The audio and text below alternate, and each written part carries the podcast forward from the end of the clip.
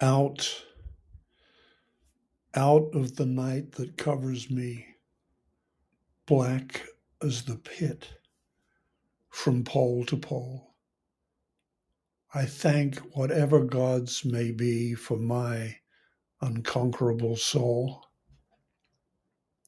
In the fell clutch of circumstance, I have not winced nor cried aloud.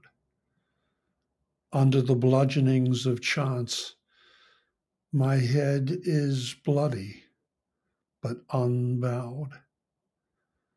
Beyond this place of wrath and tears looms but the horror of the shade, and yet the menace of the years finds and shall find me unafraid. It matters not how strait the gate, how charged with punishments the scroll.